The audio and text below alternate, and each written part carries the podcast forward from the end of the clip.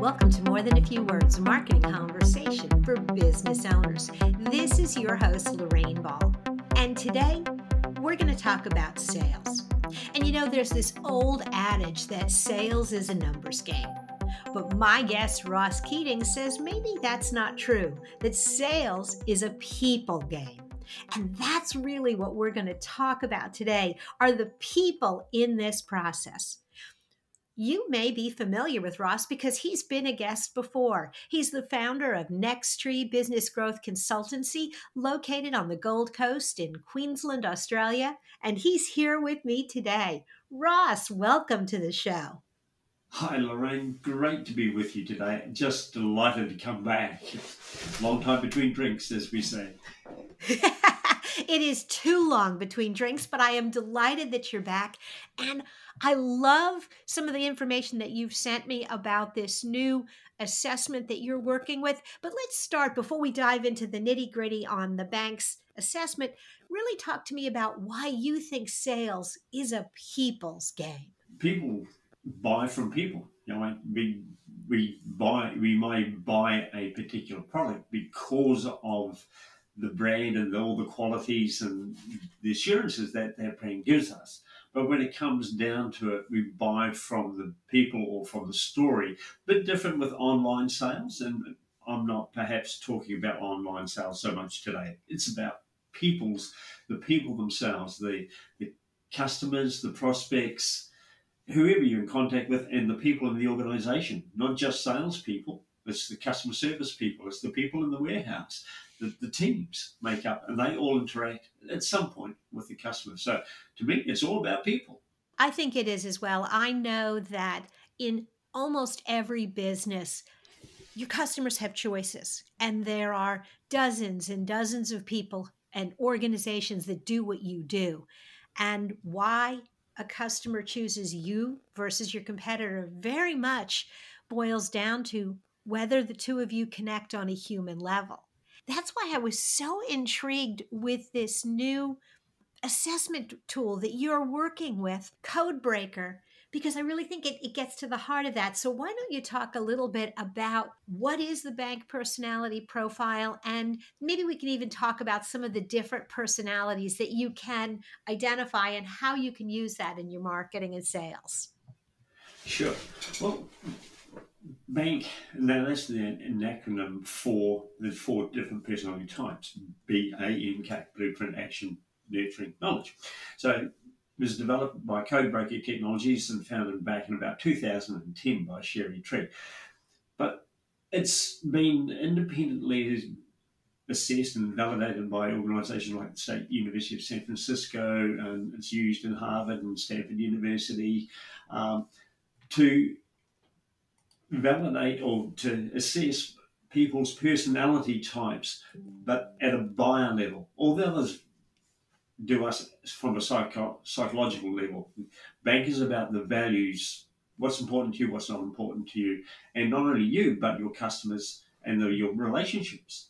And so I've been using Bank since the beginning, beginning of this year, and or a bit longer than previous year, in fact. And what I've found, it changes how I think about people and how I communicate with people. And I want to go into when I'm talking to them, I want to give a, talk to them how they want to be. And, and that's what we don't do in sales. We want to, we've got our presentations, we've got our sales pitches, and they don't want to know about that. They want to be talked. We want they want us to find about them and talk about what's important to them. That's where bank comes in to the thing because we talk about sales as a numbers game. Get, get enough leads and you'll get some sales. You get the yeses. But what's your conversion rate? Can you speed that up? Absolutely.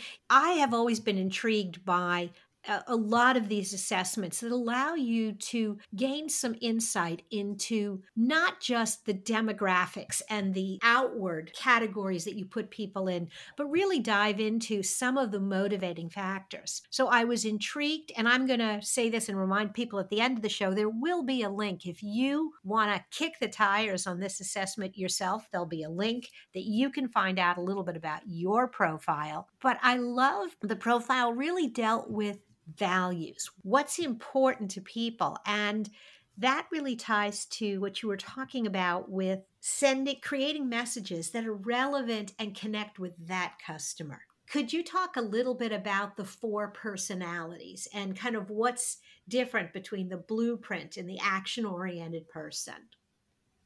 Sure. Well, if you think about action as a typical salesperson to a degree, they like freedom, they want the flexibility, they don't like structure. They want to get to it, they want to jump on the plane. Let's go do it. Don't worry about the details, we'll sort it out. She's good. And they're looking for the opportunity, they want the action. They like, you know, sometimes some of the people like image. But the thing about personality types is that we are all for personality, but some are more important to us than others. And that's why we talk at the bank, we talk about the four personality types because we communicate. You get the blueprint. They want stability, they want structure, they like systems, processes, they like the planning, and they like to know that you're going to be on time. I've heard of people who have lost the opportunity of a sale because the person said, You're too damn late. If you do that if you if you do that with before I give you money, what are you going to do when, once you've got my money? mm-hmm. And so it does that. And also, like blueprints, uh, that's my last personality type for me personally. And I struggle to deal with blueprints.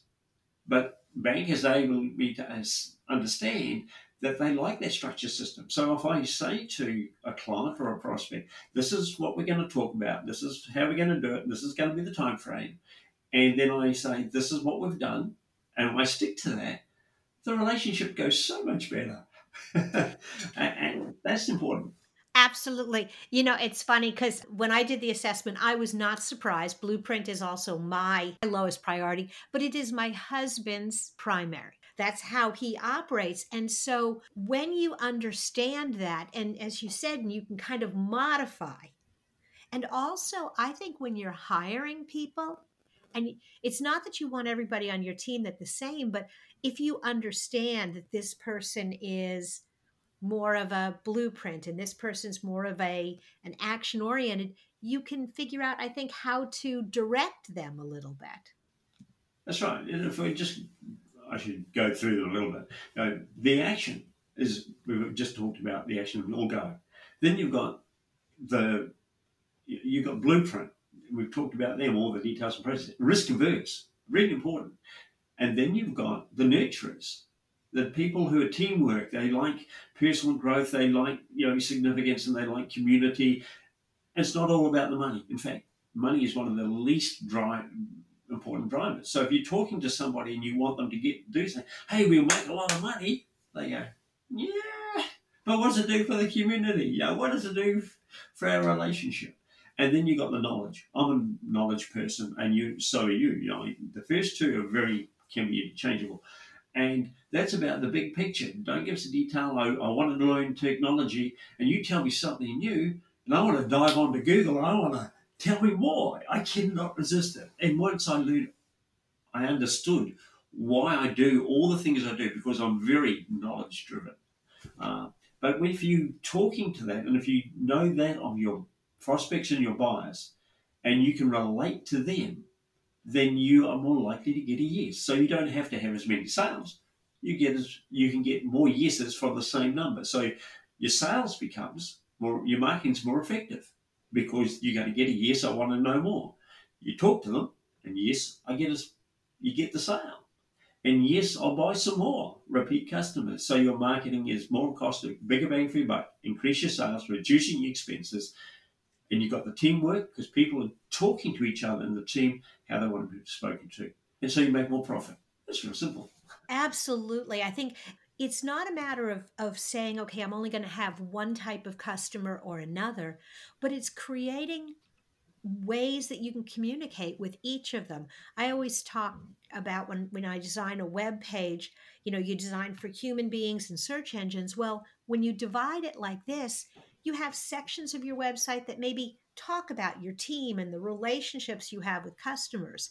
And in another part, maybe you talk about the the numbers and the profit and and the, the results you can drive and i just think there's so many things you can do with assessments like this to learn about yourself and your customers and and you saw how long, how long it took you, what, 90 seconds or less to do that assessment. And if you can find that, I've got cards um, that I can put in front. You know, here, here they are.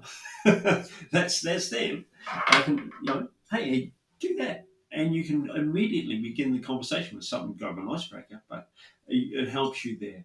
And that's the important part is getting to know the customer and talk to them. There's a research back in the late 90s by the Charlie Group that said that only 18% of people would buy from a salesperson who did not talk in their personality type.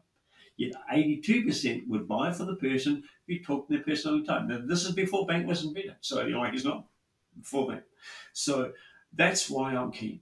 If I can talk to more people how they like to be talked to, we're on a winner, and it makes life go around, and it's helping me in my relationship with my wife and my daughter. My daughter, my, uh, so that's always a good thing. Absolutely. Well, Ross, this has been fabulous. We're going to put a link in the show notes to crack my code personality assessment so people can learn more about this take go ahead take the test you get this great um, huge report that'll tell you about you and all the different personalities. I found it really valuable. Ross, thanks for being a part of the show. Thank you for having me. It's just great to talk. I just love it. It's a shame that you're not down here in Australia and you just come down to the beach and have a wine on the beach. But there we go. I might have to do that someday. And in the meantime, if you've enjoyed today's conversation and you're looking for more marketing tips and tools, be sure to check out thedigitaltoolbox.club. Look for MTFW wherever you listen to podcasts. This has been another episode of More Than a Few Words. Thanks for listening.